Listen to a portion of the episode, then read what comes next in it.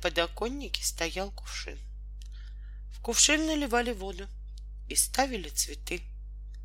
Многое довелось перевидать за свою долгую жизнь кувшину. Гостили у него и стройные нарядные тюльпаны, и гордые розы, и мечтательные лилии, и печальные хризантемы, и веселые озорные полевые цветы, и даже благородные орхидеи.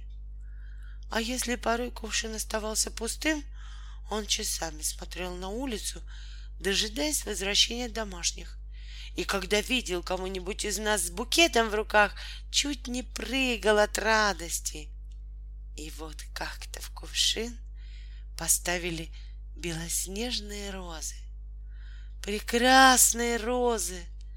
А сами себе они казались уж до того великолепными, что стоять в незрачном кувшине считали недостойным своей красоты, и потому сразу же сморщились и постарались как можно сильнее поджать лепестки. Но кувшин не обратил на это никакого внимания, только хитро улыбнулся. Знал, похоже, что-то такое, о чем цветы и не догадывались. Прошла неделя, розы начали увидать. Вскоре от их прежней красоты не осталось и следа.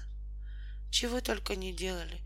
И воды свежей подливали, и всякие омолаживающие процедуры придумывали. Ничего не помогло. Еще через день розы очутились на помойке. А кувшин? Кувшин стоял себе спокойно на подоконнике и поджидал в гости новых красавиц.